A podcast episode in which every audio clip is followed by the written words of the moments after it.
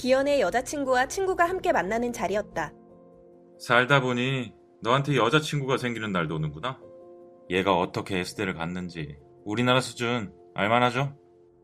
여자친구는 친구의 말이 거슬렸지만 기현은 그럴 때마다 허허 웃어넘겼다.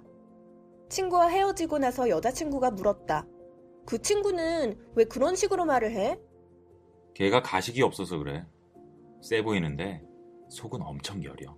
아니, 인신공격을 하는데 기분도 안 나빠? 그런 애들이 오히려 뒤에서 딴소리 안 하고 좋아. 뒤끝도 없고 쿨하잖아. 여자친구는 기분 나쁜 말을 듣고도 오히려 친구를 감싸는 기현을 이해할 수 없었다. 언제부터인가 사람들은 직설적으로 말하는 것을 꾸밈없고 솔직하다는 말과 같은 의미로 쓰기 시작했다. 그 옷이 어울린다고 생각하는 건 아니지? 발표 하나 제대로 못하면서 회사는 어떻게 들어왔어? 말을 솔직히 하는 것과 말에 가시가 있는 것은 서로 다른 것이다.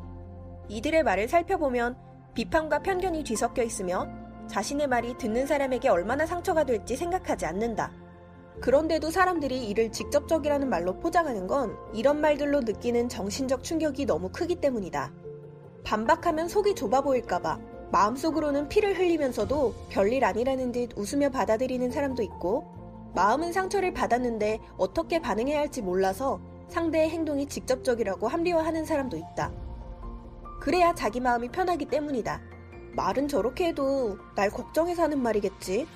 이런 사람들은 상대가 말로 화나게 하면 머리를 써서 그 말 속에 숨겨진 의미를 찾아내려고 애쓴다. 하지만 진정으로 말을 솔직하게 하는 사람은 자신의 생각과 기대를 직접적으로 이야기한다. 진짜 생각이 무엇인지 애써 추측할 필요가 없다. 이런 속도로는 목표에 도달할 수 없어. 좀 더 바짝 따라와야 할 것 같아. 네가 물건을 너무 자주 잃어버려서 걱정이야. 고칠 방법이 없을까? 이런 말을 들으면 상대의 생각을 쉽게 이해할 수 있다. 이 말이 무슨 뜻일지 전혀 추측할 필요가 없다. 솔직하게 하는 말은 내용 자체가 직접적이고 담백하다. 자신의 편견을 솔직함으로 포장하지 않는다. 주변의 남의 기분을 고려하지 않고 말하는 사람이 있다면 그가 내뱉는 상처 주는 말에 대해 직접적일 뿐이라고 변호해 주지 말라. 표현이 좀 세서 나쁜 사람은 아닌데 모두가 이렇게 묵인하면 그들은 계속 솔직함이란 외투를 입고 거리낌 없이 주변의 사람들을 다치게 할 것이다. 상대가 나를 어떻게 대하는가는 당신이 가르쳐 준 것이다. 당신이 상대의 행동을 심각하게 여기지 않으면 계속 당신을 그렇게 대해도 된다고 허락하는 것과 같다. 다른 사람의 기분을 고려할 줄 아는 속 깊은 사람이야말로 당신이 직접적으로 가까이 지내야 할 사람이다.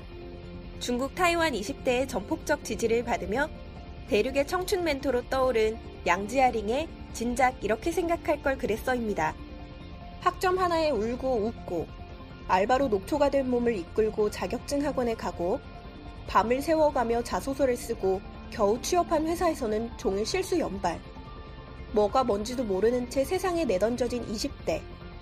법적으론 성인 나이지만 중고등학생 때보다 나아진 게 없는 것 같습니다. 지금 가는 길이 내 길이 맞는 걸까? 내 인생은 왜 이렇게 잘 안 풀릴까? 오늘도 어깨에 물음표를 짊어지고 휘청거리고 있다면 2억 2천만 청춘의 마음을 어루만져준 청춘 멘토의 41가지 조언에서 위안을 얻을 수 있을 것입니다. 대륙의 청춘 멘토의 뼈 때리는 인생 상담. 진작 이렇게 생각할 걸 그랬어입니다.